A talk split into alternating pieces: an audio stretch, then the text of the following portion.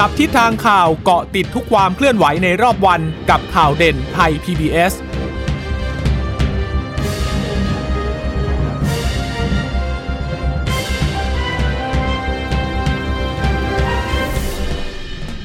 สวัสดีค่ะต้อนรับคุณผู้ฟังทุกท่านเข้าสู่ข่าวเด่นไทย PBS ค่ะ เจอกันเป็นประจำอย่างนี้บ่าย3โมงเย็นถึง 4 โมงเย็นนะคะ วันนี้ดิฉันพึ่งนภาคล่องพยาบาลรับหน้าที่ร่วมกับคุณชนชนนันพร้อมสมบัติบกจับตาสถานการณ์ สวัสดีค่ะ สวัสดีคุณผู้ฟังค่ะ ค่ะ ฝากสวัสดีคุณผู้ฟังที่รับฟังเราผ่านทางสถานีวิทยุที่เชื่อมโยงสัญญาณจากไทย PBS ด้วยนะคะ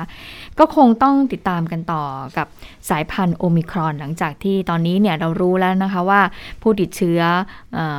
ที่พบที่เจอในประเทศไทยเนี่ยคนแรกไปแล้ว ตอนนี้ก็กำลังอยู่ระหว่างการรักษาตัวอยู่นะคะแต่ว่าล่าสุดเมื่อเช้านี้นะคะก็มีรายงานว่าอาจจะเพิ่ม 2-3 คนค่ะ เป็นคนไทยที่เดินทางมาจากต่างประเทศนะคะ และล่าสุดทางกระทรวงสาธารณสุขนะคะก็ได้มีการถแถลงเรื่องนี้ในช่วงสายๆนะคะแล้วก็ยืนยันบอกว่าไทยเจออผู้ป่วยนะคะที่ติดเชื้อโอมิคอนอีก 2 คนนะคะ ก็เป็นการถแถลงจากทางแพทย์หญิงสุมณีวัชรศิลป์นะคะ ที่มีการพูดถึงเเรื่องของสายพันธุ์โอมิคอนนะคะ ก็บอกว่าวันนี้กระทรวงสาธารณสุขค่ะ ได้มีการเเจอสายพันธุ์นี้นะคะที่ฉันหาที่เดี๋ยวฉันเล่าให้ฟังดิฉันบังเอิญดิฉันได้ฟังตอนแถลงพอดีนะคะ ก็เป็นหญิงไทยสองคนนะคะ ถ้าจะพูดว่าติดเชื้อสายพันธุ์โอมิครอนหรือยัง ต้องบอกว่าตอนนี้ยังไม่ยืนยันอย่างเป็นทางการนะคะ เบื้องต้นที่เปิดเผยที่มีการถแถลงในสบคแล้วก็ยืนยันมาจากกรมควบคุมโรคเนี่ยก็คือว่าทั้งสองคนนี้มีความเป็นไปได้สูง หรือมีแนวโน้มที่จะติดเชื้อสายพันธุ์โอมิครอน โดยจะต้องรอยืนยันผลจากการตรวจสายพันธุ์ของกรมวิทยาศาสตร์การแพทย์อีกครั้งหนึ่งนะคะดิฉันเล่าไทม์ไลน์อย่างนี้ คือหญิงทั้งสองคนเนี่ยเป็นหญิงไทย อายุ 46 ปีท่านหนึ่งนะคะ อีกคนหนึ่งอายุ 36 ปีค่ะ ทั้งสองท่านเนี่ยเป็นล่ามนะคะ เป็นล่ามเนี่ยเดินทาง เป็นล่ามประจำคริสตจักรแห่งหนึ่งนะคะ ทั้งคู่เนี่ยเออมีท่านหนึ่งยังไม่เคยได้รับวัคซีนนะคะ อีกท่านหนึ่งเนี่ยเคยช่วงเดือนกรกฎาคมเคยป่วยโควิด -19 มาแล้ว แล้วก็รักษาที่โรงพยาบาลบุษราคำแล้วก็หายแล้วนะคะ ทีนี้ที่เล่าให้ฟังแบบนี้เพราะว่าทั้งสองท่านเนี่ยเดินทางไปร่วมกับคณะของคริสตจักร คือไปปฏิบัติกิจทางศาสนาที่ไนจีเรียค่ะ โดยทั้งคณะเนี่ยมีอยู่สิบกว่าท่าน แต่ว่าเป็นคนไทยอยู่สามคนค่ะคุณพึ่งนภาสามคนนี้เป็นคนไทยสามคนที่เดินทางไปไปที่ไนจีเรียใช่ไหมคะ พอเสร็จภารกิจปุ๊บเนี่ยสองคนเดินทางกลับแต่อีกหนึ่งคน เดินทางไปต่อที่สวีเดนยังไม่ได้กลับไทย คนที่สวีเดนเราแล้วละไว้ก่อนนะคะ ส่วนสองคนที่เดินทางมาไทยเนี่ย ถึงไทยวันที่ยี่สิบสามพฤศจิกายนนะคะ ก็ไปทำภารกิจในประมาณประมาณหนึ่งสัปดาห์ได้ กลับมาวันที่ยี่บสามปุ๊บ ตรวจเชื้อ ก็พบว่าตรวจด้วยวิธี RT-PCR พบว่าทั้งสองคนนี้นะคะ ติดเชื้อโควิด -19 ก็เลยเข้าสู่กระบวนการการรักษา แต่ว่าต้องต้องเรียนก่อนว่า การเดินทางไปแล้วก็กลับมาของทั้งสองท่านเนี่ยนะคะ เข้าสู่ระบบการกักตัวตามปกติ ไม่ได้เป็นการเดินทางแบบ test and go ไม่ได้เป็นการเนื่องจากว่าหนึ่งไนจีเรียเนี่ยไม่ได้เป็น 36 ประเทศที่ประเทศไทยอนุญาตให้เดินทางเข้ามาโดยไม่ต้องกักตัวได้นะคะค่ะแล้วทั้งสองท่านก็ไม่เข้าเงื่อนไขเนื่องจากท่านหนึ่งเนี่ย ทั้งสองท่านยังไม่ได้เคยได้รับวัคซีนเลยเพราะฉะนั้น ทั้งสองท่านจะต้องถูกกักตัว 14 วันตามขั้นตอนนะคะ เมื่อตรวจพบเชื้อวันที่ 23 ปุ๊บ ก็เลยถูกกักตัว แล้วก็รักษา ปรากฏว่าพอรักษาไป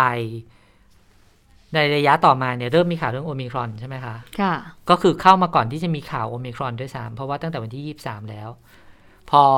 เริ่มมีข่าวโอมิครอน แล้วก็ไทยเนี่ยก็ประกาศตั้งแต่วันที่ 27 ว่าหลังคนหลังจากเดินทางมาวันที่ 27 มาจากแอฟริกาไม่ได้แล้วนะ ถ้าเป็นคนไทยต้องเดินทางกลับมาต้องกักตัวใช่ไหมคะ เจ้าหน้าที่ก็เลยเออมีความสงสัยถ้างั้นเอาเชื้อไปตรวจดีกว่า ก็เลยส่งเชื้อโควิด -19 ของทั้งสองคนเนี่ยไปตรวจนะคะ ก็ปรากฏว่าผลการตรวจออกมา พบว่ามีแนวโน้มหรือว่ามีความเป็นไปได้สูงที่จะติดเชื้อสายพันธุ์โอมิครอนค่ะ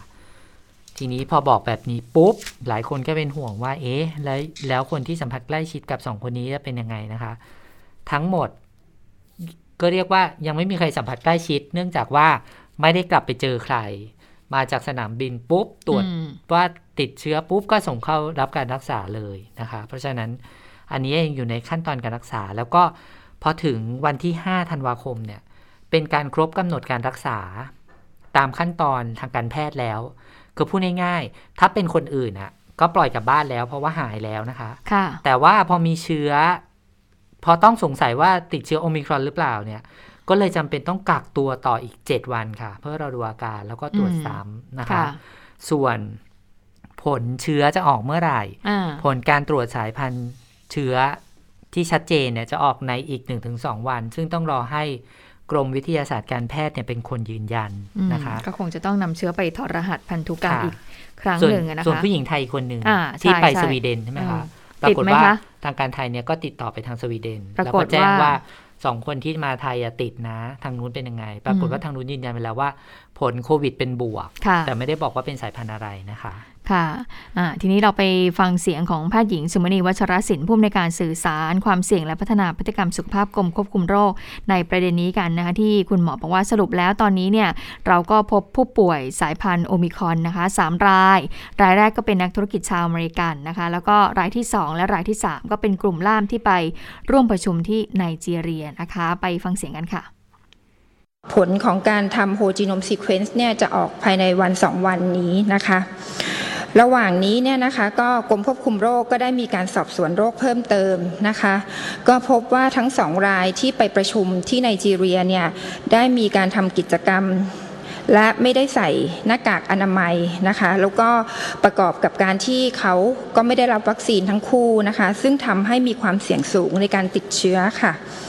แล้วก็นอกจากนี้ได้มีการสอบสวน ผู้สัมผัสใกล้ชิดกับ 2 รายนี้ด้วยนะคะ แล้วก็ถ้ามีความก้าวหน้าเพิ่มเติมก็จะมารายงานให้ทราบต่อไปค่ะซึ่งขณะนี้นะคะทั้งสองรายถึงแม้ว่าจะได้มีการรักษาครบไปแล้วนะคะ เมื่อวันที่ 5 ที่ผ่านมาเนี่ยแต่เราก็ได้มีการติดต่อให้คุมสังเกตนะคะ เพิ่มเติมอีก 7 วันนะคะ เพื่อที่จะสังเกตอาการนะคะ ส่วนอีกรายนะคะที่เดินทางไปไนจีเรียด้วยกันแล้วขากลับแล้วเขาไปที่สวีเดนนะคะ ก็ได้สอบถามไปยังที่สวีเดนเนี่ยก็ได้รับรายงานว่า ก็ไปตรวจพบเชื้อเป็นผลบวกที่ประเทศสวีเดนค่ะอันนี้ก็เป็นสิ่งที่ทางทางกระทรวงสาธารณสุขได้มีการถแถลงนะคะ เห็นบอกว่าจะต้องมีการกักตัวเจ้าหน้าที่ตอมอด้วยนะคะ แต่ว่าเจ้าหน้าที่ตอมอคนนี้นี่เป็นผู้ที่สัมผัสใกล้ชิดกับนัก อะไรนะ กับชาวอเมริกันคนแรกใช่ไหมค่ะแต่ว่าเขาสัมผัสเสียงต่ำนะคะ ก็เป็นคนรับลงตราคนพึ่งนภาเหมือนกับเวลาที่น้องก็ใช้เวลาเจอกันไม่ถึงประมาณไม่ถึงห้านาทีนะแล้วทั้งสองฝ่ายก็ใส่หน้ากากอนามัย ถ้าทางโคศกสตมอะบอกว่าสาเหตุที่ต้องกลับเพราะว่าเพื่อความสบายใจนะคะ แล้วก็ติดตามให้คนที่ใกล้ชิดกับนายตำรวจคนนี้ ไปตรวจเชื้อด้วย ปรากฏว่าเบื้องต้นเนี่ยนะคะ ยืนยันว่าไม่มีใครติดเชื้อ แต่ว่าให้กักตัวไว้ก่อนเพื่อความสบายใจ ส่วนกรณีของผู้หญิงทั้งสองท่านเนี่ยนะคะ การที่ใช้คำว่า แล้วตอนนี้เขาใช้คำว่าอะไร ถ้ายังไม่ยืนยัน มีการระบุไหมคะไม่ใช้คำว่ามีความเป็นไปได้สูง ที่จะติดเชื้อสายพันธุ์โอมิครอน แต่ว่ากรณีที่บอกว่า คุมไว้สังเกตอาการเป็นเวลาเจ็ดวันอะไม่ได้กักตัวนะคุณพึ่งนภาดิฉันขอแก้เพราะว่าถ้าไปดู ถ้าไปดูข้อมูลจากคุณหมอโอภาสการกวินพงศ์นะคะอธิบดีกรมควบคุมโรคบอกว่า ทั้งสองคนเนี่ย อาการน้อยได้รับการดูแลจนเชื้อไม่สามารถแพร่ต่อไปให้ใครได้แล้ว แพทย์ก็เลยอนุญาตให้กลับบ้านได้แล้วนะคะ แสดงว่าทั้งสองท่านกลับบ้านไปแล้ว แต่ว่าให้คุมไว้ สังเกตอาการต่ออีกเจ็ดวัน แต่ว่าไม่ได้หมายความว่าอยู่ในโรงพยาบาลแล้วนะคะ ให้กลับไปแล้ว แต่ว่าตรงนี้คุณหมอโอภาสบอกว่าไม่ใช่เรื่องที่น่ากังวล เพราะว่าทั้งสองคนเนี่ยได้รับการรักษาแล้ว ข้อมูลที่ผู้เชี่ยวชาญเห็นตรงกันก็คือ ความรุนแรงของโอไมครอนเนี่ยค่อนข้างต่ำองค์การอนามัยโลกก็ยืนยันว่ายังไม่มีผู้เสียชีวิตจากโอมิครอน แม้แต่คนเดียวนะคะ ข้อมูลทุกอย่างเนี่ยผ่านการวิเคราะห์ ต้องผ่านการวิเคราะห์ให้รอบด้าน ไม่สามารถจะเอาข้อมูลเดียวมาบอกได้ ซึ่งกระทรวงสาธารณสุขเนี่ยจะแจ้งให้ประชาชนทราบอีกต่อไป ขออย่าให้ตื่นตระหนกกัน เกินเหตุในลักษณะนั้นนะคะค่ะ แต่ถ้าไปดูภาพรวมของสถานการณ์การติดเชื้อโควิด -19 ในวันนี้ค่ะก็ต่ำกว่า 4,000 ก็เป็นอีกหนึ่งวัน เพราะว่าเมื่อวานนี้เนี่ยก็ต่ำกว่า 4,000 2 วันแล้วค่ะที่ต่ำกว่า 4,000 คนนะคะ ก็แยกเป็นระบบเฝ้าระวังและบริการสุขภาพ 3,467 คน มาจากเรือนจำต้องขัง 40 คน แล้วก็เดินทางมาจากต่างประเทศ 16 คน ยอดตอนนี้นะคะตั้งแต่ปี 63 อยู่ที่2ล้าน1 5 2 0 0 0 กว่าคนค่ะ ส่วนยอดผู้ป่วยจากการตรวจ ATK จำนวน 697 คน แล้วก็มีผู้เสียชีวิตเพิ่มขึ้นมาวันนี้นะคะ 38 คนทำให้ยอดเสียชีวิตเนี่ย ตอนนี้ขยับไปที่ 21,035 คน แต่ถ้าไปดูผู้ป่วยอาการหนักค่ะ คุณผู้ฟังคะ อยู่ที่ 1,217 คน และผู้ป่วยหนักนี้นะคะ ที่จะต้องใส่เครื่องช่วยหายใจก็มี 321 คนค่ะ แล้วพระหญิงสุมณีนะคะก็ยังบอกด้วยว่าผู้เสียชีวิตเนี่ยก็เป็นชาย 18 คน หญิง 20 คนนะคะ ก็พบในพื้นที่กทมมากที่สุด 7 คน และภาคใต้ก็เสียชีวิตมากที่สุดรวมนะคะ 15 คนค่ะค่ะ ส่วนเรื่องสายพันธุ์โอมิครอนนะคะ ตอนนี้ที่สบคยืนยันมาพบใน 56 ประเทศนะคะ เพิ่มขึ้นมาแล้วเมื่อวานยัง 54 อยู่เลยใช่ เพิ่มมาอีก 2 แต่ว่า 2 ที่เพิ่มมาเนี่ย ไปเพิ่มในติดเชื้อภายในประเทศ หนึ่งประเทศ แล้วก็เพิ่มในผู้ที่เดินทางเข้าประเทศอีกหนึ่งประเทศค่ะ ก็คือตอนนี้ที่ทวีปแอฟริกายังมีเท่าเดิม 4 ประเทศนะคะ แล้วก็ติดเชื้อในประเทศเนี่ยมี 16 ประเทศ แล้วก็อีก 36 ประเทศเนี่ยเป็นผู้ที่เดินทางเข้าประเทศค่ะ อันนี้ก็ต้องยังต้องเฝ้าระวังจับตากันต่อไป ถึงแม้ว่าคุณหมอจะยืนยันว่ามันไม่รุนแรงมาก แล้วก็ ก็เรียกว่าอะไรรักษาหาย แล้วก็วัคซีนยังเอาอยู่นะคะ แต่ว่าทั้งหมดทั้งมวลก็คืออยู่ที่การป้องกันตัวของเราเองด้วยว่าเราจะระมัดระวังดูแลเรื่องนี้ให้ให้เรารอดจากเรื่องนี้ยังไงนะคะ ค่ะ ส่วนการฉีดวัคซีนสะสมค่ะ ตอนนี้อยู่ที่ 96 ล้าน 165,679 โดสนะคะ อันนี้สะสมรวมทั้งหมดนะคะ ที่เราตั้งเป้าไว้ 100 ล้านโดส ดูซิ หลังๆเนี่ยขยับยากเนาะขยับขึ้นเป็นแสนเนี่ยค่อนข้างยากเลยนะคะ เข็มที่1เนี่ยตอนนี้ก็ไปแล้วนะคะ 49 ล้านโดสนะคะ ส่วนเข็มที่2นะคะเเดี๋ยวนี้ฉันเข้าไปในหมอพร้อมเข็มที่ 2 ตอนนี้ 42 ล้านโดสค่ะ ก็คิดเป็นนะคะร้อยละ 63.68 ค่ะ วันนี้มีข้อมูลที่น่าสนใจนะคะจากทาง จากทางผู้อำนวยการผู้เชี่ยวชาญค่ะ ผู้เชี่ยวชาญด้านโรคติดเชื้อ และหัวหน้าทีมที่ปรึกษาด้านสาธารณสุขของประธานาธิบดีโจไบเดน ชื่อนี้ก็คุ้นเลยนะคะแอนโทนีฟาวซีนะคะคุณหมอเนี่ยเขาให้สัมภาษณ์กับทางสำนักข่าว FP ก็ยืนยันบอกว่ามีตัวบ่งชี้หลายตัวนะทำให้ค่อนข้างแน่ใจว่าโควิดกลายพันธุ์โอมิครอนเนี่ยไม่ได้เลวร้ายนะไปกว่าสายพันธุ์ตัวก่อนหน้าเลย ไม่ว่าจะเป็นอัลฟาเบต้านะคะหรือว่า ก่อนหน้านี้แกมมาอะไรอย่างเงี้ยแต่ว่ามันก็มีความเป็นไปได้ด้วยนะว่าจะมีอันตรายน้อยกว่าอีกด้วย ทีนี้ดรเฟาวซีพูดถึงประเด็นที่เป็นที่รับรู้ แล้วก็ยังไม่เป็นที่รับรู้เกี่ยวกับโอมิครอนใน 3 เรื่อง เรื่องหลักๆ ก็คือมีเรื่องของการแพร่ระบาด เรื่องของการที่หลบหลีกภูมิคุ้มกันได้ได้ได้เก่งกว่านะคะ ในผู้ที่เคยติดเชื้อแล้ว แล้วก็ผู้ที่ได้รับวัคซีนได้ดีแค่ไหน สุดท้ายก็คือเรื่องของความรุนแรงของอาการป่วยค่ะ ดรเฟาวซีก็บอกว่า ชัดเจนแล้วแหละว่าไวรัสกลายพันธุ์ตัวนี้คือโอมิครอนเนี่ยคือสามารถแพร่เชื้อได้ง่ายมาก มากกว่าเดลต้าที่เป็นสายพันธุ์หลัก ซึ่งก็ที่ตอนนี้เนี่ยสายพันธุ์เดลต้าเนี่ยแพร่ระบาดเป็นเป็นสายพันธุ์หลักของโลกอยู่ในขณะนี้ แต่เมื่อดูจากสถิติการระบาดวิทยาทั่วโลกก็จะเห็นว่า การติดเชื้อซ้ำจากโอมิครอนก็จะสูงกว่าด้วย และดูเหมือนว่าจะสามารถหลบหลีกภูมิคุ้มกันจากวัคซีนได้ด้วยนะคะ ขณะเดียวกันถ้าวันนี้ไปดูข่าวต่างประเทศคุณชนทนานคะเขาบอกว่ามีผลวิจัยจากห้องปฏิบัติการจากทางแอฟริกาเขาบอกว่าวัคซีนไฟเซอร์เนี่ยโอมิครอนเนี่ยสามารถที่จะหลบหลีกภูมิของวัคซีนไฟเซอร์ได้ ใช่ใช่อันนี้มีส่วนหนึ่งนะมีอาจารย์อนันต์ใช่ไหมคะ อาจารย์อนันต์จงแก้ววัฒนานักไวรัสวิทยา ที่เรารู้จักกันดี เราใช้บริการบ่อยเลยนะคะ ถามความรู้จากอาจารย์บ่อยๆ อาจารย์โพสต์เฟซบุ๊กเรื่องนี้ค่ะ บอกว่า ผลการทดสอบไวรัสโอมิครอนตัวจริงกับซีรัมของผู้ที่ได้รับวัคซีนไฟเซอร์ครบ 2 เข็ม ทดสอบโดยทีมนักวิจัยจากแอฟริกาใต้เนี่ยออกมาแล้วว่าโอมิครอนโอมิครอนนี่นะคะ ภูมิจากไฟเซอร์ หลบภูมิจากไฟเซอร์ได้ 41.4 เท่า หรือมากกว่า 10 เท่าเมื่อเทียบกับสายพันธุ์ หนีภูมิเก่งอย่างเบต้าที่รู้จักกันไปแล้วนะคะ โดยโดยภูอันนั้นเฉลี่ยพันสามบวกใช่ไหมคะ จะลดลงเหลือ 32 เลย เขาก็เลยบอกว่าอันนี้ก็ถ้าไปดูตามข้อมูลนี้นะ ใครๆที่บอกว่าอ่า วัคซีนยังได้ผลอยู่ แต่ว่าถ้ามันหลบเก่งตั้ง 41.4 เท่านี่ก็น่ากลัวเหมือนกันนะคะ อืม ก็ถือว่าขึ้นชื่อในการหลบหลีกภูมิคุ้มกันได้เก่งก็แสดงว่าคือมันติดง่าย แต่ที่เบาใจได้ก็คือว่าไม่ไม่ไม่ได้รุนแรงนะอาการไม่รุนแรงอันนี้คือเบาใจได้นะแต่ว่าอย่างไรก็ตามเราก็อยากให้เข้ามาดีกว่า เราก็ต้องสกัดตั้งแต่ประตูรั้วที่เราจะเข้าบ้านเลยนะคะ เราก็คือไม่ให้เขาเข้าเลยเนี่ยอย่างที่เราทำอยู่ทุกวันนี้นะคะ ทีนี้อีกท่านหนึ่งค่ะในแพทย์ยงผู้วรวันหัวหน้าศูนย์เชี่ยวชาญเฉพาะทางด้านไวรัสวิทยาคลินิก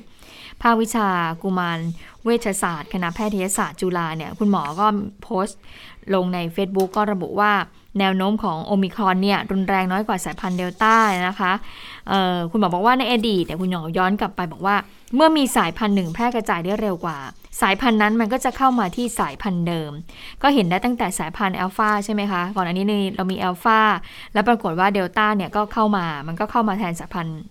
อัลฟาขณะนี้สายพันธุ์เดลต้าเนี่ยทั่วโลกเนี่ยพบถึง 99%แล้วนะคะ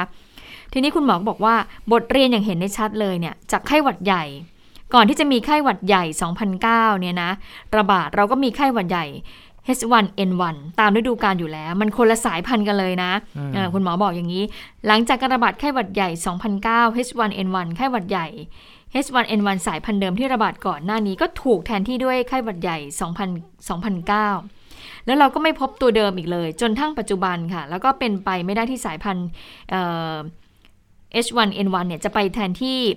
H3N2 หรือว่า flu B เพราะว่าเป็นคนละตัวกันนะคะคุณหมอก็เลยเปรียบเทียบให้เห็นว่าเช่นเดียวกับโควิด -19 นี่แหละ ก็ไม่สามารถ ไปแทนที่ไวรัสโคโรนาที่เกิดโรคในเด็กได้ เพราะว่ามันเป็นคนละตัวกัน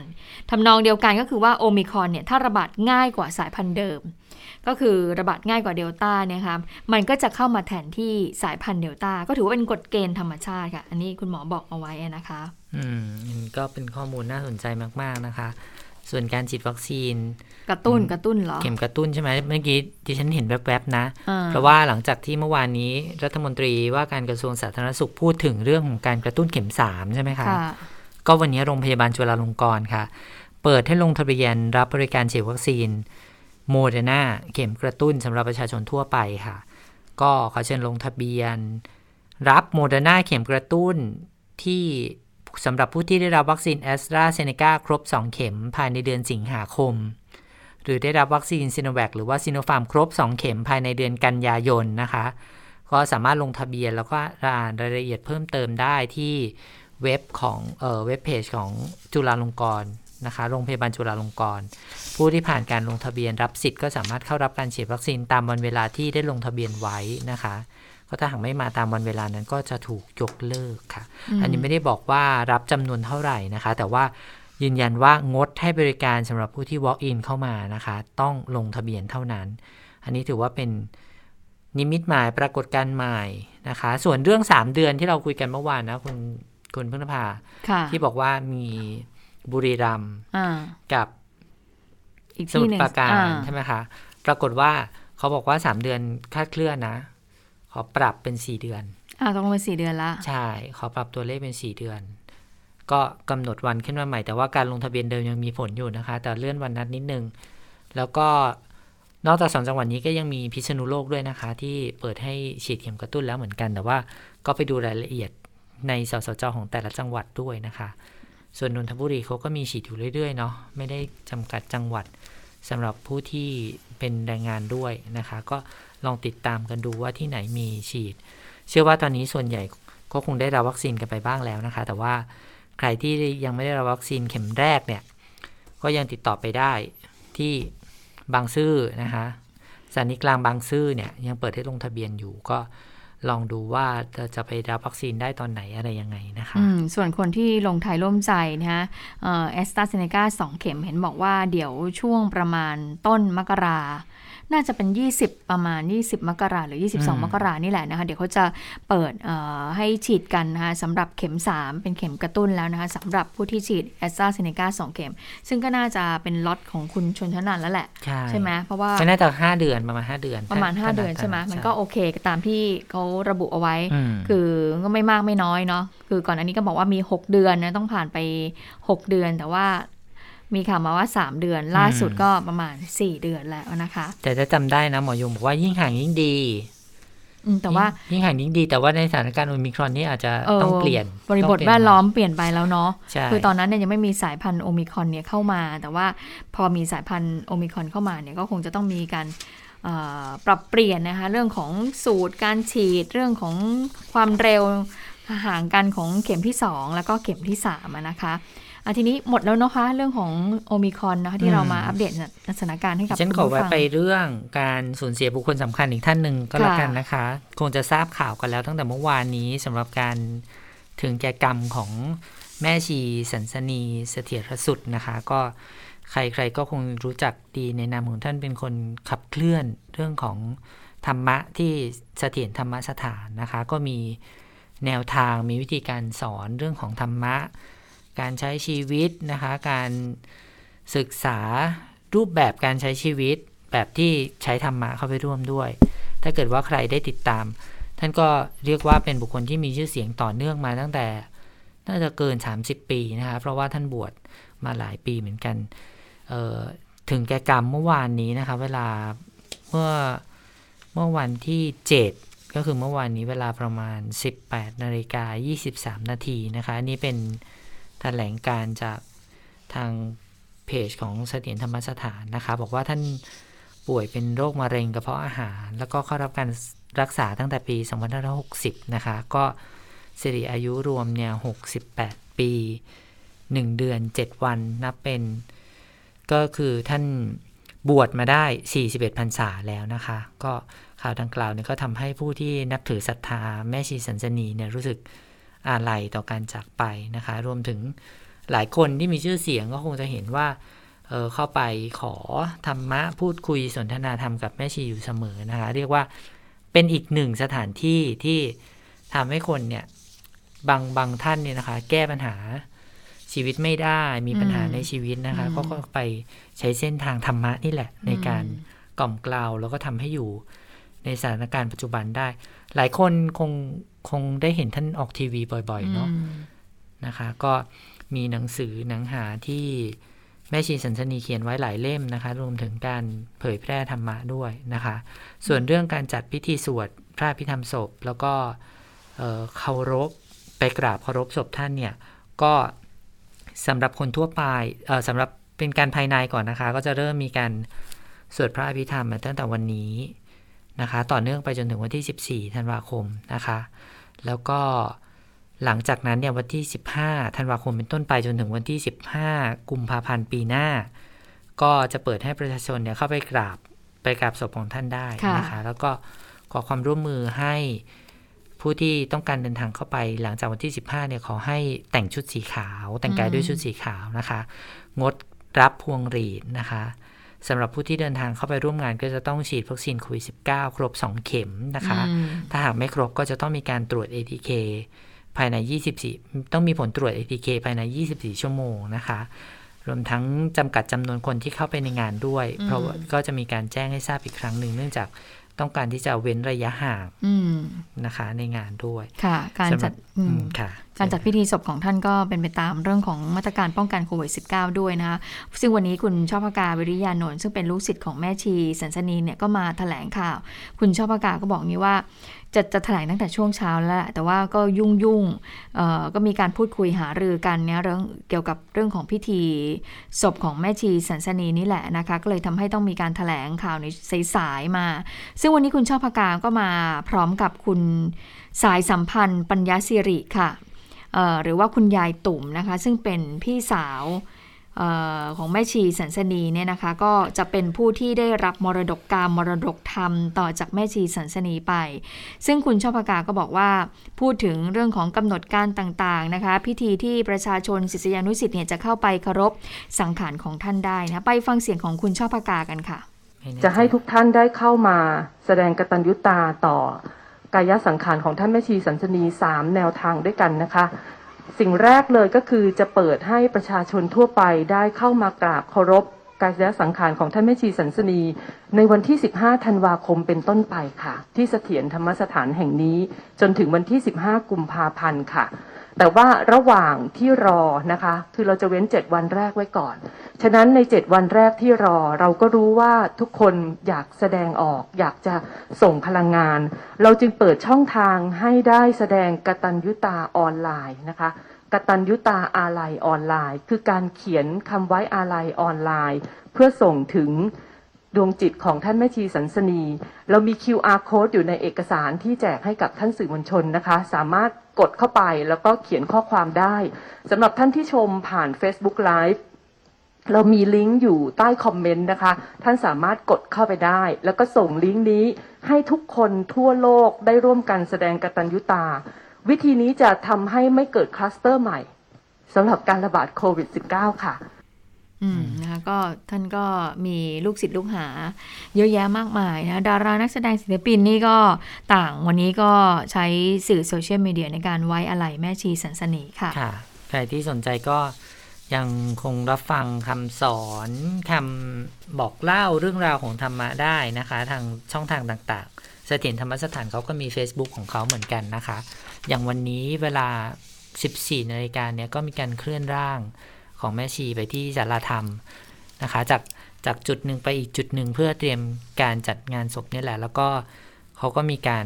ไลฟ์สดทาง Facebook ให้ได้ดูด้วยนะคะ ก็ใครที่สนใจก็ติดตามได้ทางเพจของเสถียรธรรมสถานค่ะ ส่วนคดีใหญ่อีกคดีหนึ่งค่ะ คุณพึ่งนภาวันนี้ ค่ะ ก็เป็นดีของคุณเปรมชัยคดีล่าเสียดำหลังจากที่คดีนี้เกิดขึ้นเมื่อ 4 ปีก่อน วันนี้ก็มาถึงศาลดีกาแล้วนะคะเดินทางมาถึงศาลดีกา ซึ่งตัดสินวันนี้นะคะ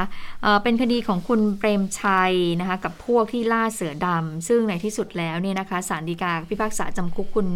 เปรมชัย 2 ปี 6 เดือน ถูกไหมคะคุณขออภัยค่ะสองปีสิบสี่เดือนสองปีสิบสี่เดือนนะคะ โดยที่ไม่รอลงอาญานะคะเออวันนี้เนี่ยคนที่มาแถลงเนี่ยนะคะ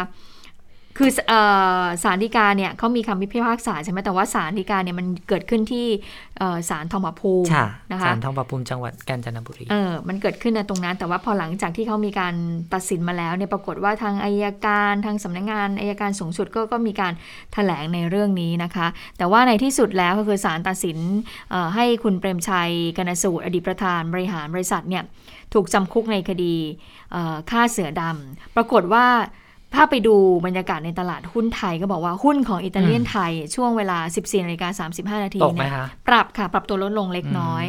0.2 บาทนะคะ จากราคา 2 บาท 14 สตางค์ก็ลดเหลือ 2 บาท 12 สตางค์นะคะ ค่ะ น่าสนใจเหมือนกัน เพราะว่าประชาชนคงจับตาดูเรื่องนี้กันดิฉันขอลงรายละเอียดเรื่องเกี่ยวกับเกี่ยวกับคดีนิดนึงนะคะ เกี่ยวกับคำพิพากษานิดนึงเออ พรบอาวุธปืนเนี่ยนะคะ ดูคุณเปรมชัยเนี่ยไม่มีความผิดตามพรบอาวุธปืนนะคะ ทั้งศาลชั้นต้นศาลอุทธรณ์ศาลฎีกา แต่ว่าไปมีความผิดในการพรบอาวุธปืนมาตรา8นะคะ ก็คือฐานพกพาปืนไป ในที่สาธารณะที่ไม่ได้รับอนุญาตนะคะอันนี้ 6 เดือนจำคุก6เดือนนะคะ ก็อันนี้พิพากษายืนตามทั้งสองศาลก่อนหน้านี้นะคะ แล้วก็ ความผิดตามพรบสงวนและคุ้มครองสัตว์ป่า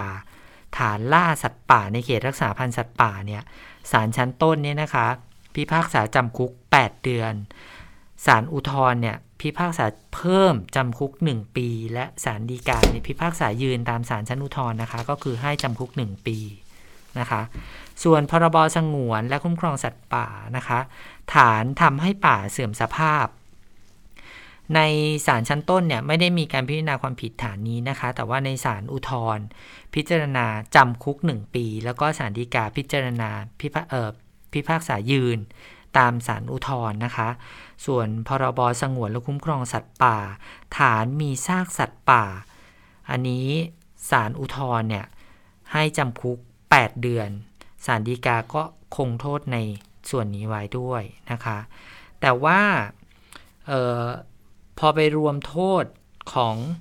สาเอ่อของศาลฎีกาแล้วนะคะ ปรากฏว่าต้องจำคุกคุณเปรมชัยเนี่ยสองปี 14 เดือนด้วยกัน แต่ว่ามีเรื่องหนึ่งที่ยกฟ้องไปก็คือ ข้อหาร่วมการรับไว้ซึ่งซากสัตว์ป่าตามพรบสงวนและคุ้มครองสัตว์ป่านะครับ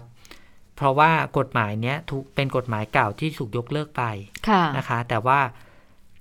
ก็ถือว่าคุณเปรมชัยไม่มีความผิดในส่วนนี้อืมแต่ว่ายังมีความผิดฐานร่วมกันมีซากสัตว์ป่าไว้ในครอบครองนะคะ บางคนก็เลยสับสนว่าตกลงแล้ว คุณเปรมชัยจะต้องจำคุก 2 ปี 6 เดือน หรือว่า 2 ปี 14 เดือนกันแน่อืมแต่ว่าเพระอืมตามตารางที่สื่อมวลชนได้มาจากทางสำนักงานอัยการนะคะ ยืนยัน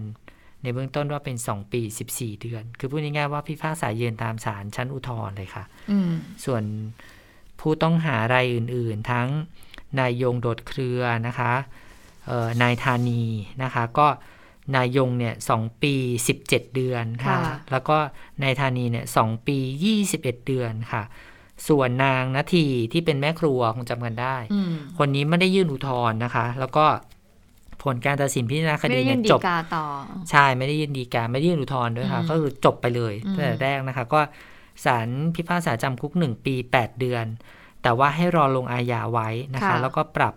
เป็นเงิน 40,000 บาทด้วยกันก็คือของคุณนาทีนี่คงจบไปเลยนะคะ ส่วนอีก 3 ท่านก็คุมตัวไปคุมขังตามขั้นตอนค่ะค่ะก็ถือว่าเป็นการสิ้นสุดคดีล่าเสือดำที่ดำเนินการมานานถึง 4 ปีนะคะเอ่อหลังจากที่ศาลฎีกาตัดสินแล้วเอ่อมีรายงานว่าทาง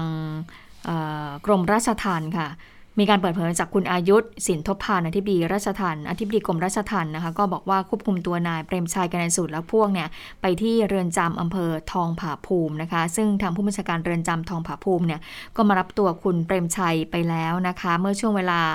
บ่ายสามโมงเบื้องต้นก็มีการกักตัวคุณเปรมชัยแล้วก็ ไปกักกันโรคตามมาตรการคัดกรองโควิด -19 เป็นเวลา 21 วันนะคะ ซึ่งก็ถือว่าเป็นไปตามระเบียบของเรือนจำโดยหากมีโรคประจำตัว หรือว่าต้องใช้ยารักษาโรคประจำตัวชนิดใดเนี่ยทางญาติก็สามารถที่จะนำมาฝากเอาไว้ได้นะคะ หลังจากที่ศาลจังหวัดทองผาภูมิมีคำตัดสินออกมาอย่างนี้แล้วนะคะ ในกรุงเทพค่ะ ที่สำนักงานคดีอาญานะคะทางคุณอิทธิพรแก้วทิพย์อธิบดีอายการสำนักงานคดีอาญาแล้วก็คุณประยุทธ์เพชรคุณรองอธิบดีอายการสำนักงานคดีพิเศษ ในฐานะรองโฆษกสำนักงานอายการสูงสุดเนี่ยนะคะ ซึ่งคุณประยุทธ์เขาก็บอกว่าเมื่อศาลฎีกามีคำพิพากษาออกมาอย่างนี้แล้วก็ถือว่ากระบวนการทั้งหมดเนี่ยเสร็จสิ้น ขั้นตอนต่อไปอายการก็จะมีการคัดสำเนาคำพิพากษาของศาลฎีกา เพื่อที่จะใช้เป็นบรรทัดฐานของคดีต่อไปนะคะ ไปฟังเสียงของคุณประยุทธ์เพชรคุณกันค่ะ หลังจากที่ศาลฎีกาได้มีคำพิพากษาแล้วถือว่ากระบวนการยุติธรรมเสร็จสิ้นถึงที่สุดเนี่ยนะครับ ในระเบียบปฏิบัติของสำนักงานการสูงสุดก็จะมีการดำเนินการคัดถ่ายคำพิพากษาของศาลฎีกานะครับ ให้ทางศาลสูงภาคเจ็ดท่านก็จะนำเรียนท่านในการสูงสุด แล้วก็ส่งต่อไปยังสำนักวิชาการของสำนักงานการสูงสุด เพื่อจะวิเคราะห์ ฎีกานี้เพื่อเป็นบรรทัดฐานหรือเป็นแนวทางในการปฏิบัติราชการของสำนักงานในการสูงสุดต่อไป อันนี้เป็นแนวทางปฏิบัติทุกคดีของสำนักงานในการสูงสุดของเราอยู่แล้ว ประเด็นที่ขออนุญาตเพิ่มเติมอีกประเด็นหนึ่งก็คือว่าในจำเลยทั้งสามคนที่ดีกาในหลายประเด็นขึ้นไปศาลฎีกาท่านวินิจฉัยว่าฟังไม่ขึ้นทุกประเด็น และไม่มีเหตุรอการลงโทษ แต่เนื่องจากมันมีการแก้ไขเพิ่มเติมนะครับพรบคุ้มครองสงวนสัตว์ป่าปี 35 ในปี 62 โดยให้ยกเลิกมาตรา 55 เลย ยกเลิกมาตรา 55 ที่ท่านโฆษกได้เรียนพี่น้องสื่อมวลชนไปสักครู่ก็คือว่า ในข้อหาซ่อนเร้นนะครับ ช่วยเอาไปเสียรับจำนำรับวัตถุการในซึ่งสัตว์ป่าและซากสัตว์ป่า ก็คือในส่วนของการมีซากสัตว์ป่าไว้ในครอบครองนะครับ ตรงเนี้ยในช่วยซ่อนเร้นเนี่ยตรงเนี้ยมันไม่เป็นความผิด เมื่อไม่เป็นความผิดกฎหมายยกเลิก มันก็กลับไปสู่ประมวลกฎหมายอาญามาตราสองก็คือไม่มีความผิดไม่มีโทษ เมื่อไม่มีกฎหมายนะครับ เพราะฉะนั้นส่วนนี้ก็เป็นคุณกับจำเลยเฉพาะในส่วนที่ยกเลิกศาลท่านลดศาลฎีกาท่านลดโทษให้ในส่วนนี้เนี่ยคนละแปดเดือนทั้งหมดนะครับก็คืออ่าคุณ เปรมชัยลดไปแปดเดือน จากคำพิพากษาสันทรก็เป็นอย่างที่ท่านโฆษกได้แถลงนะครับนายยงก็เหมือนกันนายธานีก็เหมือนกัน ทุกคนก็ได้ส่วนลดเนื่องจากมีกฎหมาย ยกเลิกความผิดในส่วนนี้ หลักๆก็เป็นอย่างที่ทางท่านโฆษกและผมได้นำเรียนท่านพี่น้องสื่อมวลชนนะครับก็เป็นว่าเสร็จสิ้นคดีเสือดำนะครับเดี๋ยวต้องเช็คเรื่องโทษกันอีกทีนะคะเพราะว่าอันนี้เป็นการถแถลงก่อนที่ทางอายการจะส่งส่งตาราง การรับความผิดของแต่ละท่านมาที่สื่อมวลชนอีกรอบหนึ่งเพราะบอกว่าอาจจะมีความผิดพลาดเรื่องของคำพิพากษาที่อ่านตีความไม่เหมือนกันนะคะ หรือว่าฟังกันไม่ละเอียดอีกทีหนึ่งแต่ว่าเบื้องต้นเนี่ยเข้าใจว่าเป็นจำคุก 2 ปี 14 เดือนนะคะ ก็เดี๋ยวรอดูความชัดเจนกันอีกทีหนึ่งนะคะ ค่ะ ในการถแถลงของทางรองโฆษก สำนักงานอายการสูงสุดยังกล่าวชื่นชมพนักงานสอบสวนด้วยนะ ที่รวบรวมพยานหลักฐานแน่นหนา โดยเฉพาะประจักษ์พยานหลักฐานต่างๆ ที่พนักงานสอบสวนสอบปากคำพยานบุคคลครบถ้วน รวมถึงวัตถุพยานที่อยู่ในจุดเกิดเหตุ ก็นำไปสู่การทำสำนวนคดีอย่างครบถ้วนรัดกุม ก็ทำให้พนักงานอายการสามารถที่จะรวบรวมข้อเท็จจริง ส่งฟ้องต่อศาลได้ หากย้อนกลับไปดิฉันจำได้ละพอมีคดีนี้เกิดขึ้นแล้วก็เหมือนตำรวจเขาก็ไปบ้านของคุณเปรมชัยใช่ไหมคุณเชนจำได้ไหมแล้วก็ปรากฏไปไปเจองาช้างด้วยอออันนั้นเป็นแยกไปอีกคดีหนึ่งนะคะ ก็เป็นคดีครอบครองอาวุธปืนกับคดีงาช้าง ซึ่งตอนอันนั้นน่ะดำเนินคดีกับภรรยาของคุณเปรมชัยด้วยนะคะ ในฐานะเป็นเจ้าของบ้านน่ะ แล้วก็มีของอยู่ในบ้านนะคะ แต่ไม่จำไม่ได้แล้วว่าคดีนี้เดินไปถึงไหนยังไงแต่เข้าใจว่าปิดคดีไปแล้วเหมือนกันนะคะ ก่อนที่จะมาถึงเรื่องนี้ นอกจากนั้นก็ยังมีคดีเรื่องของ การทำหน้าที่ทุจริตไม่ทุจริตของเจ้าหน้าที่ป่าไม้ด้วยตอนนั้นนะคะที่มีการขึ้นศาลทุจริตว่าพื้นมีชอบไปเนื่องจากว่าเจ้าหน้าที่ไปร้องว่าคุณเปรมชัยอะให้สินบน มีทนายมีให้ทนายความมาคุยเรื่องจะให้สินจะให้เจ้าหน้าที่รับสินบนนะคะก็เลยอันนั้นก็ฟ้องอีกอีกอันหนึ่งนะคะ ซึ่งเข้าใจว่าคดีนั้นยังอยู่ระหว่างการพิจารณานะคะ ส่วนซุ้มเสียงจากทางคนที่เขาทำหน้าที่ทางนิติวิทยาศาสตร์ วันนี้เว็บไซต์ไทยพีบีเนี่ยเขาไปสัมภาษณ์ ดรกนิตาอุยถาวรไม่ไม่แน่ใจว่าจำกันได้หรือเปล่าเป็นหัวหน้าหน่วยปฏิบัติการนิติวิทยาศาสตร์สัตว์ป่า กรมอุทยานแห่งชาติสัตว์ป่าและพันธุ์พืชตอนนั้นที่เป็นคนไปตรวจ พันธุกรรมของสัตว์ที่ถูกล่านะคะคะก็บอกกับไทย PBS ออนไลน์บอกว่าหลังคำพิพากษาคดีเสือดำเนี่ย ก็ทีมนิติวิทยาศาสตร์เนี่ยถือถือว่าเป็นหนึ่งในหลักฐานชิ้นสำคัญในการไขปมปริศนา ชิ้นส่วนซากสัตว์ป่าที่พบในที่เกิดเหตุ ทั้งซากซุปหางเสือดำท่อนกระดูกชิ้นเนื้อที่พบติดเขียง แล้วก็กระดูกที่ถูกทิ้งในลำธารรวมถึงซากไก่ฟ้าหลังเท้าเอ้ยไก่ไก่ฟ้าหลังเท้านะคะ ซึ่งถูกนำไปเป็นหลักฐานต่อสู้ในชั้นศาลด้วย ก็ยืนยันว่า ทางคดีเสือดำถูกล่าแล้วก็ฆ่าตายในป่าทุ่งใหญ่นเรศวรเนี่ยไม่ได้ถูกซื้อหรือว่านำมาจากที่อื่นเป็นการล่าแล้วก็ประกอบอาหารกันที่นั่นจริง ๆ นะคะ แล้วก็แสดงความเห็นด้วยกับคำตัดสินในครั้งนี้ ยอมรับว่าแล้วก็ยอมรับในกระบวนการยุติธรรม แม้ว่าจำเลยจะได้รับรับโทษทางกาย ด้วยโทษจำคุก เป็นการชดใช้ภายนอก แต่สิ่งสำคัญคือ ความสำนึกในจิตใจนะคะ เป็นบทเรียนที่จะสอนให้คนอื่นๆ ที่ยังคิดว่าการล่าสัตว์ป่าเป็นเรื่องเล็กน้อย ให้เข้าใจเรื่องตรงนี้สมัยว่าเสือดำไม่ได้ตระไม่ได้ตายฟรีนะคะ พิสูจน์ว่าคนทำผิดต้องมีบทลงโทษนะคะ ส่วนคุณพานุเดชเกิดมะลิเลขาธิการมูลนิธิสืบนะคะเสถียรก็ให้สัมภาษณ์บอกว่า คดีนี้สามารถพิสูจน์ได้ แล้วก็ให้คำตอบกับสังคมได้ชัดเจนมาตลอด 3 ปีว่า คนที่มีชื่อเสียงในสังคมเนี่ยไม่ได้มีความเหลื่อมล้ำในการถูกพิจารณาโทษ การตัดสินของศาลฎีกาเป็นไปตามกระบวนการยุติธรรม ถือว่ายืนตามศาลชั้นต้นแล้วก็ศาลอุทธรณ์ถึงแม้จะลดโทษลงมาให้บางส่วน แต่ก็เป็นการเป็นไปตามการปรับปรุงกฎหมาย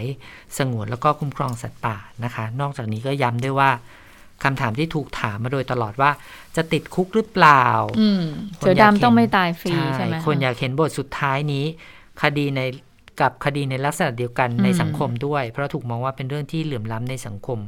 คำพิพากษาคำพิพากษาวันนี้ก็ถือเป็นคำตอบที่ทุกคนรอคอยค่ะ อืมนะคะ แล้วก็มีดูอีกความเห็นหนึ่งจากคุณวราวุฒิศิลปะอาชา รัฐมนตรีว่าการกระทรวงทรัพยากรธรรมชาติและสิ่งแวดล้อม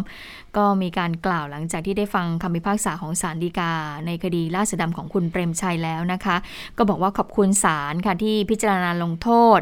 ทั้งให้จำคุกจ่ายค่าชดเชย ซึ่งเนี่ยแสดงให้เห็นว่าคนทำผิดเนี่ยย่อมถูกลงโทษตามกฎหมาย แต่ว่าทางที่ดีแล้วนะหากไม่เกิดเหตุการณ์นี้ตั้งแต่แรกเนี่ยจะดีที่สุดเลยค่ะ เพราะว่าไม่ว่าจะยังไงเนี่ยเงินกี่บาทมันก็ไม่คุ้มหรอก ไม่คุ้มกับชีวิตของสัตว์ป่าที่ตายไป หรือว่าการตัดไม้ในป่าสักสักต้นนะคะ หากต้นไม้อายุ 20 ปี ให้คนผิดจ่ายค่าชดเชย ก็ทดแทนระยะเวลา 20 ปีที่ต้นไม้เติบโตมา แล้วก็สร้างประโยชน์ต่อสิ่งแวดล้อมเนี่ยมันไม่ได้พูดง่ายๆก็คือว่าใช้เงินเนี่ยมาชดเชยกับสิ่งแวดล้อมที่มันหายไปเนี่ยมันไม่ได้หรอกนะคะอะอันนี้ก็เป็นความเห็นของคุณวราวุฒิศิลปะอาชานะคะ ก็ดูแล้วก็น่าจะเป็น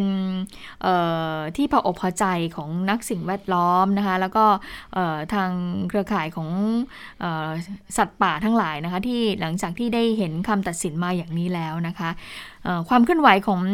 ทางอิตาเลียนไทยเห็นบอกว่าก็มีการเปลี่ยนตัวผู้บริหารด้วยก็เอาลูกชายของคุณเปรมชัยนั้นมาขึ้นดำรงตำแหน่งแทนนะคะค่ะ ส่วนเรื่องของเครือข่ายจนะรักถิ่นนะคะ วันนี้ล่าสุดล่าสุดเลยประมาณ 15นาฬิกาที่ผ่านมาเนี่ยนะคะ ก็เครือข่ายจนะรักถิ่นก็เดินทางไปที่ทำเนียบรัฐบาลอีกครั้งหนึ่งนะคะ ตอนแรกเนี่ยมีข่าวว่าจะเดินทางไปตั้งแต่ช่วงเช้าใช่ไหมคะ แต่ปรากฏว่าก็แยกตัวกันไปที่รัฐสภาก่อนนะคะ เพราะว่ามีกรรมธิการถึงสองชุดด้วยกัน เชิญตัวแทนจากกลุ่มชนะรักถิ่นเนี่ยไปให้ถ้อยคำนะคะ ไปถามไถ่กันว่า เอ๊ะ การสลายการชุมนุมที่เกิดขึ้นเมื่อวันนั้นตำรวจทำยังไงบ้างนะคะ แล้วก็ทางกลุ่มจนะรักถิ่น ลูกหลานกลุ่มจนะรักถิ่นก็ใช้ชื่อแบบนี้นะคะ ยื่นถึงสื่อถึงกรรมธิการตำรวจของคุณศิราเจนจาคะที่คุณศิราเจนจาคะเป็นประธานเนี่ยบอกว่าขอให้ตรวจสอบกระบวนการการสลายการชุมนุมหน่อยว่าเป็นไปตามหลักสากลหรือเปล่า เพราะว่าเอออยากให้ให้ความเป็นธรรมกับกลุ่มผู้ชุมนุมด้วยนะคะ เมื่อเช้าก็มีความเคลื่อนไหวเรื่องนี้ไปแล้วนะคะ ส่วนล่าสุดเมื่อตอน 15 นาฬิกาเนี่ยก็ไปที่ทำเนียบรัฐบาลกันอีกนะคะ บอกว่าจะเป็นการถแถลงจุดยืน หลังโดนสลายการชุมนุมเมื่อวันที่ 6 ก็บอกว่ายืนยันว่าจะต่อสู้ อันนี้ถือว่าเป็นการออกถแถลงการครั้งที่2นะคะ ครั้งแรกก็เป็นน้องผู้หญิงอายุ 17 ปีใช่ไหมคะระมัญญะใช่ไหมค่ะ ที่เป็นตัวแทนในการอ่านนะคะ วันนี้มีกลุ่มผู้ที่ถูกดำเนินคดีและผู้ที่ถูกจับกลุ่มในวันนั้นน่ะกลับมาร่วมในครั้งนี้ด้วยนะคะ ก็ยืนยันว่าจะ เรียกร้องโดยมีเป้าหมายของให้ชะลอโครงการเมืองต้นแบบอุตสาหกรรมก้าวหน้าแห่งอนาคต หรือว่าชะลอนิคมอุตสาหกรรมจันนะในจังหวัดสงขลาบนพื้นที่กว่า 16,000 ไร่เนี่ยออกไปก่อนนะคะ ขอให้รัฐบาลทำตามบันทึกข้อตกลง ผลการเจรจาแก้ปัญหา ที่ทางเครือข่ายจนะรักถิ่นเนี่ยทำไว้กับผู้แทนรัฐบาลเมื่อ1ปีที่แล้ว เมื่อวันที่ 14 ธันวาคม 2563 ค่ะ ตอนนี้ก็มีรายงานว่าตำรวจนี่นะคะก็กระจายกำลังกันประมาณ 20 นายบริเวณพื้นที่การชุมนุมหน้าทำเนียบรัฐบาลนะคะ แล้วก็กลุ่มเครือข่ายก็ตอนนี้มีมาร่วมบางส่วนแล้วนะคะ รวมถึงมีกลุ่มอื่นมาด้วยนะคะ มี เครือข่ายชนเผ่าพื้นเมืองแห่งประเทศไทยนะคะ แล้วก็กลุ่มขบวนการประชาคมประชาชนเพื่อสังคมที่เป็นธรรมหรือว่า P-Move เดินทางมาให้กำลังใจแล้วก็ร่วมต่อสู้ด้วยค่ะ ตอนนี้เข้าใจว่ามีการถแถลงเนื้อหาบางส่วนออกมาแล้วนะคะ แต่ว่าเรายังไม่ได้เห็นผู้สื่อข่าวรายงานเข้ามาว่าพูดว่ายังไงบ้างนะคะ หลังจากที่ถูกจับกลุ่มแล้วก็ถูกปล่อยตัวแล้ววันนี้ก็มีความเคลื่อนไหวของกลุ่มเครือข่ายจนะรักถิ่นอยู่นะคะ อย่างที่คุณชนนันบอกว่าไปยื่นหนังสือต่อคุณศิระเจนจาคะ ในฐานะที่เป็นประธานกรรมธิการการกฎหมายการยุติธรรมและก็สิทธิมนุษยชนสภาผู้แทนราษฎร ทีนี้มาฟังคุณศิระบ้างในฐานะที่เป็นกรรมธิการเนี่ยเขาว่าเรื่องนี้อย่างไร คุณศิระก็บอกว่าเรื่องนี้เนี่ยก็ต้องมีการตรวจสอบการปฏิบัติงานของตำรวจด้วยแหละว่าทำไมจะต้องมีการสลายการชุมนุม ซึ่งเท่าที่ทราบเนี่ยก็เป็นการชุมนุมที่ไม่มีอาวุธแล้วก็ชุมนุมอย่างสงบนะคะ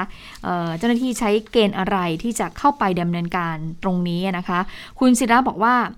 การที่ชาวจะนะมาเรียกร้องเนี่ยเนื่องจากว่าพวกเขาเนี่ยไม่ได้รับความเป็นธรรม ก็ควรที่จะไปสนับสนุนเขาคุณศิระตั้งข้อสังเกตอย่างนี้ด้วยค่ะ คุณชนนายบอกว่าตั้งแต่เปลี่ยนผู้บังคับผู้บังคับการตำรวจนครบาลมา ท่านก็มีการปฏิบัติกับผู้ชุมนุมที่เด็ดขาดมากกว่าผู้บังคับการคนก่อน อันนี้ต้องขอชื่นชม แต่ต้องไปดูเรื่องกฎหมายการสลายการชุมนุมด้วยนะ เพราะว่ามันมีขั้นตอนการดำเนินการด้วยนะคะ แล้วคุณศิลาก็บอกว่ากรรมธิการเนี่ยจะพิจารณาใน 2 ประเด็น ก็คือจะตรวจสอบการใช้กฎหมายของตำรวจเนี่ยว่าเป็นไปตามกฎหมายหรือไม่ แล้วก็จะตรวจสอบนิคมอุตสาหกรรมจนะด้วยว่าเป็นการละเมิดสิทธิมนุษยชนหรือไม่ แม้ว่าคอรมอเนี่ยจะให้ทางสอบตเนี่ยไปทำประชาพิจารณ์ แต่ก็ต้องฟังเสียงคนส่วนน้อยที่ออกมาคัดค้านด้วยนะเพื่อให้เกิดความยุติธรรม ขณะนี้ประชาชนไม่มีความมั่นใจ และก็เชื่อมั่นในการทำงานของภาครัฐ ดังนั้นเราจะทำอย่างไรที่จะสร้างความมั่นใจให้เกิดขึ้นตรงส่วนนี้นะคะทั้งนี้กรรมธิการก็จะลงพื้นที่ไปนะคะไปดูเรื่องของการทำประชาพิจารณ์ที่บอกว่าจะก่อสร้างนิคมอุตสาหกรรมจนะเนี่ยว่าเป็นไปตามกฎหมายด้วยหรือไม่ แล้วก็อยากจะเรียกร้องรัฐบาลว่าอย่าไปเอาผิดกับผู้ชุมนุมเลย อยากให้ดูที่เจตนาของผู้ชุมนุมของประชาชนของชาวบ้านมากกว่าที่เขาออกมาเรียกร้องกันมันเป็นยังไง ไม่มีเรื่องของการเมืองหรือว่าเรื่องของการโจมตีรัฐบาลแค่มาถามสิทธิ์นะคะ ทีนี้ปรากฏว่ามันมีอีกคำถามหนึ่งน่าสนใจค่ะบอกว่าแล้วที่มันมีกระแสบอกว่ามันมีระดับรัฐมนตรีเนี่ยเข้ามาเกี่ยวข้องจะดำเนินการอย่างไร คุณศิละก็บอกว่าเดี๋ยวจัดให้ข้อมูลมีหมดแล้ว ไม่ไว้หน้าใครด้วยอบอกอย่างนี้เลยนะคะ ทีนี้ปรากฏว่าถ้าย้อนกลับไปเนี่ย คุณนิพนธ์บุญยามณีค่ะ คุณผู้ชมค่ะ คุณผู้ฟังคะรัฐมนตรีเชื่อว่าการกระทรวงมหาดไทยก็ออกมายอมรับเมื่อวานนี้นะ บอกว่าเป็นผู้ที่รวบรวมโฉนด แต่ยืนยันว่าไม่ได้เป็นนายหน้านะนายศิลักก็บอกว่าเรื่องของรวบรวมโฉนดเนี่ยก็เป็นส่วนหนึ่ง ซึ่งมันเกี่ยวข้องกับเรื่องของผังเมือง ใครเป็นผู้ทำให้ผังเมืองเปลี่ยนไปแล้วก็ไม่คำนึงถึงสิทธิชุมชน คนนั้นแหละ ไม่ว่าจะเป็นรุ่นไหน เดี๋ยวจัดให้ ก็จะมีการตรวจสอบหมดเลย ทั้งเส้นทางการเมืองคนตระกูลนี้ นามสกุลนี้ไปเกี่ยวข้องกับพื้นที่ตรงไหนมากมาย เดี๋ยวจะไปตรวจสอบตรงนั้นอะอันนี้คือคุณศิระออกมาพูดนะคะ อันนี้กรรมธิการกฎหมายในฐานะประธานกรรมธิการกฎหมายใช่ไหมคะ ส่วนกรรมธิการตำรวจนะคะ วันนี้คุณนัชมนนท์ศรีกอเกื้อสสสงขลาพรรคภูมิใจไทยในฐานะโฆษกคณะกรรมการตำรวจก็แถลงข่าวถึงกรณีที่ตำรวจควบคุมควบคุมฝูงชนเนี่ยสลายการชุมนุม เครือข่ายจรรักถิ่นนะคะเมื่อวันที่ 6 ก็บอกว่า มีข้อสงสัยว่าการสลายการชุมนุมดังกล่าวเนี่ยเกินกว่าเหตุไปหรือเปล่านะคะกรรมธิการตำรวจก็จะประชุมกันในวันพรุ่งนี้นะคะเพื่อขอมติในที่ประชุมให้หน่วยงานที่เกี่ยวข้องมาชี้แจงนะคะ โดยขณะนี้นะคะก็จะเชิญผู้บัญชาการตำรวจแห่งชาตินะคะผู้บัญชาการตำรวจอขออภัย จะเชิญผู้บัญชาการตำรวจนครบาลแล้วก็ผู้บัญชาการเหตุการณ์ที่สลายการชุมนุมเนี่ยมา มาให้ข้อมูลด้วยนะคะ ก็เดี๋ยวไปลองฟังเสียง คุณนัชนนท์ค่ะ ผู้รับผิดชอบเหตุการณ์ควบคุมพี่น้องชาวอำเภอจนะ ใครเป็นคนรับผิดชอบบชน และหน้างานตรงนั้นใครตัดสินใจที่จะใช้กำลังในการควบคุมตัว และก็พาพี่น้องชาวจนะไปที่กองบัญชาการปราบปรามยาเสพติดที่สโมสรตำรวจ และวิธีการในการแจ้งข้อกล่าวหา ถูกหรือเปล่า แต่ข้อสุดท้ายครับที่สำคัญก็คือ ใครเป็นผู้รายงานสถานการณ์ให้กับท่านนายกรัฐมนตรี ว่ามีกลุ่มก่อความรุนแรงแทรกตัวอยู่ในม็อบ นี่ก็คือเป็นจุดชี้ขาดของการใช้กำลัง เพราะฉะนั้นนะครับเจ้าหน้าที่ตำรวจผู้ควบคุมเหตุการณ์และคนที่รายงานไม่ว่าจะเป็นตำรวจ หรือว่าฝ่ายข่าวที่แจ้งไปยังตำรวจต้องมาชี้แจงกับมาธิการว่า เหตุดนใจอะไรที่เป็นหลักฐานที่ท่านรายงานนายกรัฐมนตรีแบบนี้ ถ้าเกิดไม่มีกลุ่มต่างๆ ที่ใช้กำลังอยู่ในแฝงอยู่ใครจะรับผิดชอบ เป็นการตัดสินใจและนายกได้ถแถลงเมื่อวานผมฟังแล้ว รู้สึกไม่ค่อยสบายใจ เป็นหน้าที่ของกรรมธิการครับ จะต้องไปสอบหาข้อเท็จจริงทั้งสองข้อ ก็เป็นหน้าที่ที่ต้องไปเสาะหาข้อเท็จจริงทั้งสองข้อนี้นะออนอกจากนี้เนี่ยคุณนัชนนก็ยังบอกด้วยว่า เรียกร้องให้ทุกพักการเมืองนะไม่ว่าจะเป็นฝ่ายค้านหรือว่าฝ่ายรัฐบาลเนี่ยออกมาแสดงจุดยืนหน่อยเกี่ยวกับโครงการนิคมอุตสาหกรรมจนะนะคะซึ่งพักภูมิใจไทยก็เตรียมที่จะถแถลงจุดยืนในเร็ววันนี้ด้วยค่ะ อ่าทีนี้ไปดูท่านนี้เลยต้องไปฟังว่าท่านนี้ว่ายังไงบ้างพลเอกประยุจันโอชานะคะนายกรัฐมนตรี และรัฐมนตรีว่าการกระทรวงกลาโหมเนี่ยซึ่งผู้สื่อข่าวก็ถามว่าอ้าวแล้วที่ร้อยเอกธรรมนัฐพรมเผ่าในตอนนั้นน่ะลงไปพูดคุยกับทางเเครือข่ายจนารักถิ่น แล้วก็มีการทำ MOU กันล่ะเเป็นยังไงบ้างได้มาการได้มีการมีความคืบหน้าไปถึงไหนแล้ว มีการหยิบยกขึ้นมาดูหรือเปล่านะคะพลเอกประยุทธ์ก็บอกว่า โครงการจนะเนี่ยผ่านความเห็นชอบ จากคอรมอและนายกรัฐมนตรีไปแล้วว่า ต้องย้ำให้เข้าใจนะว่าการที่ลงพื้นที่ไปเนี่ยคือการไปหาข้อมูลค่ะนายกบอกงี้นะ ไม่ได้เป็นมติคอรมอเลย ขอให้เข้าใจด้วยคอรมอเพียงแต่รับทราบสิ่งที่ประชาชนต้องการ ซึ่งก็จะต้องใช้กฎหมาย แล้วก็ต้องใช้เวลาอีกนานเลย เพราะว่าโครงการนี้เนี่ยมันยังไม่ผ่านการทำประชาพิจารณ์เลย ทุกอย่างเนี่ยมันต้องทำประชาพิจารณ์ให้มีความถูกต้องนะคะ ถ้าประชาชนเห็นชอบก็ทำได้ ไปฟังเสียงพลเอกประยุทธ์กันค่ะ คือการที่ที่ลงไปครั้งที่แล้วเนี่ยเขาลงไปเพื่อหาข้อมูลที่เฉยนะไปหาข้อมูลอันนี้ไม่ได้ไม่ได้เป็นมติคอรมอเข้าใจไหมคอรมอก็เป็นแต่รับทราบนะว่าประชาชนต้องการโน่นต้องการนี่ทั้งสามที่อย่างเราก็อยู่ในกระบวนการว่า อย่างเดียวเท่านั้นเองคือมันมันจะต้องใช้กฎหมายอะแล้วเวลาต้องใช้เวลาอีกนานพองควร ถ้ามันไม่ผ่านประชาพิจารณ์ ทุกอย่างมันต้องประชาพิจารณ์หมดนั่นแหละทำประชาพิจารณ์ไม่ถูกต้องก็แล้วกัน ถ้ามันทำได้ประชาชนเห็นชอบ ก็ทำได้ ถ้าทำไม่ได้ก็อยู่เหมือนเดิมก็เท่านั้นนะรัฐบาลก็มีแต่แนวนโยบาย แต่ทั้งหมดมันขึ้นอยู่กับประชาชนจะทำได้หรือไม่ได้ ใครที่จะมีผลประโยชน์ทับซ้อนอยู่ตรงนั้นก็ว่ากันทุกคนนะทำทุกอย่างเป็นถูกกฎหมายนะโอเคนะ เรื่องจะนะจบที่อะไรนะ ไม่ได้รับทราบไม่ได้รับทราบเป็นเป็น ไม่ใช่ MOU นะผมว่านะเป็นเรื่องที่เขาเรียกร้องมา ไม่ใช่ MOU เพราะนั้น MOU นี่ใครอะใครจะต้องเซ็นไม่ต้องข้อคอรมอจะทำอะไรก็แล้วแต่แต่ต้องคอรมออนุมัติตอนนั้นก็รู้สึกจำได้มันหลายเตือนมาแล้วเพื่อทราบอะปัญหาอยู่ไหนแล้วก็ต้องไปติดตาม ทั้งหมดมันติดอยู่เรื่องของการทำประชาพิจารณ์เรื่องการปรับตีพื้นที่พื้นที่ ทั้งหมดต้องประชาชนหมดนั่นแหละ มีคนตั้งข้อสังเกตกันจากเหตุการณ์กรณีนี้นะคะที่บอกว่าร้อยเอกธรรมนัฐเนี่ยไป MOU กับชาวบ้านแล้ว แต่นายกบอกว่ามันไม่ใช่ MOU นะ เพียงแต่ว่าลงไปรับฟังข้อมูลเท่านั้นนะคะก็มีการตั้งข้อสังเกตว่าดูแล้วเนี่ยพลเอกประยุทธ์กับร้อยเอกธรรมนัฐเนี่ยคงจะอยู่ร่วมกันยากแล้วแหละนะคะเพราะว่ามีหลายอย่างที่ขัดแย้งกันนะคะอืมค่ะ ส่วนอีกเรื่องหนึ่งนะคะ วันนี้สารรัฐธรรมนูญวินิจฉัยให้อดีตแกนนำกปปสที่เป็นสสห้าคน ต้องพ้นจากตำแหน่งหลังถูกศาลอาญาตัดสิน แล้วก็ถูกคุมขังโดยหมายสารแม้ว่าคดียังไม่ที่ไม่ถึงที่สุดนะคะ โดยให้มีผลนับตั้งแต่วันที่ถูกสั่งให้หยุดปฏิบัติหน้าที่ เมื่อวันที่ 7 เมษายน 2564 ค่ะ ประกอบด้วย นายชุมพลจุลไสนะคะ สส ชุมพรพักประชาธิปัตย์ นายพุทธิพงศ์ปุณการสสบัญชีรายชื่อพักพลังประชารัฐ นาย อิสระสมชัยนะคะ สสบัญชีรายชื่อพักประชาธิปัตย์ นายถาวรเสนเนียม สสสงขลาพักประชาธิปัตย์ แล้วก็นายนัทพลทีพสุวรรณ อดีต สสบัญชีรายชื่อ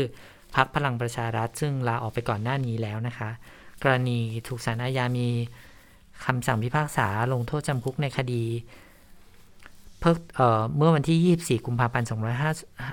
2564 นะคะ แล้วก็มีคำพิพากษาให้เพิกถอนสิทธิ์เลือกตั้งทั้ง 5 เออขออภัยค่ะ เพิกถอนสิทธิเลือกตั้ง 5 ปีนับตั้งแต่วันที่มีคำพิพากษา ก็เป็นเหตุให้สมาชิกสภาพ สมาชิกภาพสสของทั้ง 5 คนเนี่ยสิ้นสุดลงตามรัฐธรรมนูญไปด้วยนะคะแต่อันนี้สสเขตที่ว่างลงก็จะต้องไปตราพระราชกฤษฎีกาเลือกตั้งซ่อมภายใน 45 วัน โดยเริ่มนับตั้งแต่วันที่ศาลรัฐธรรมนูญมีคำวินิจฉัยก็คือวันนี้นะคะ ส่วนสสบัญชีรายชื่อที่ว่างลงก็ให้เลื่อนผู้สมัครลำดับถัดไปขึ้นมาแทนค่ะอืมนะคะ แล้วก็อีกนิดหนึ่งสำหรับเรื่องของปัญหา ราคาสลากแพงคุณชนันได้ซื้อไหมราคา 80 บาทเนี่ยเคยเห็นไหมเคยเห็นราคานี้ไหม80 บาทไม่เคยได้ซื้อเลยค่ะ ซื้อแต่ว่าใบหนึ่งก็คือร้อยบาทใช่ไหมใช่ร้อยหนึ่งเลยร้อยหนึ่งนี่คือถูกสุดแล้วนะ ถูกสุดแล้วถ้าเกิดแปลเป็นชุดเนี่ยเลขสวยๆเนี่ยก็จะแพงขึ้นไปอีกนะมันไม่ใช่ร้อยบาทนะคะหรือว่าเป็นที่รวมชุดหลายๆใบอะก็ยิ่งแพงขึ้นไปนะคะค่ะเนี่ยซึ่งในเรื่องของการแก้ไขปัญหาสลากแพงนะคะก็มีข่าวจากทางกรรมการและโฆษกคณะกรรมการสลากกินแบ่งรัฐบาลก็บอกว่าในวันที่ 23 ธันวาคมนะคะ สัปดาห์นู้นเลยเนี่ยจะมีแนวทางในการ จะมีการถแถลงถึงแนวทางในการแก้ไขปัญหาสลากเกินราคา ก็ติดตามการเห็นบอกว่าจะมีการขายออนไลน์ขายออนไลน์ด้วยนะคะแบบเป็นการแก้ไขสลากแบบครบวงจรทั้งหมดเลย โดยจะเริ่มทำตั้งแต่ปีหน้าก็มาติดตามกันแล้วกันนะคะ เอาละค่ะ วันนี้หมดเวลาของข่าวเด่นไทย PBS แล้วนะคะ พบกันใหม่วันพรุ่งนี้ วันนี้เราสองคนลาไปก่อนสวัสดีค่ะ สวัสดีค่ะ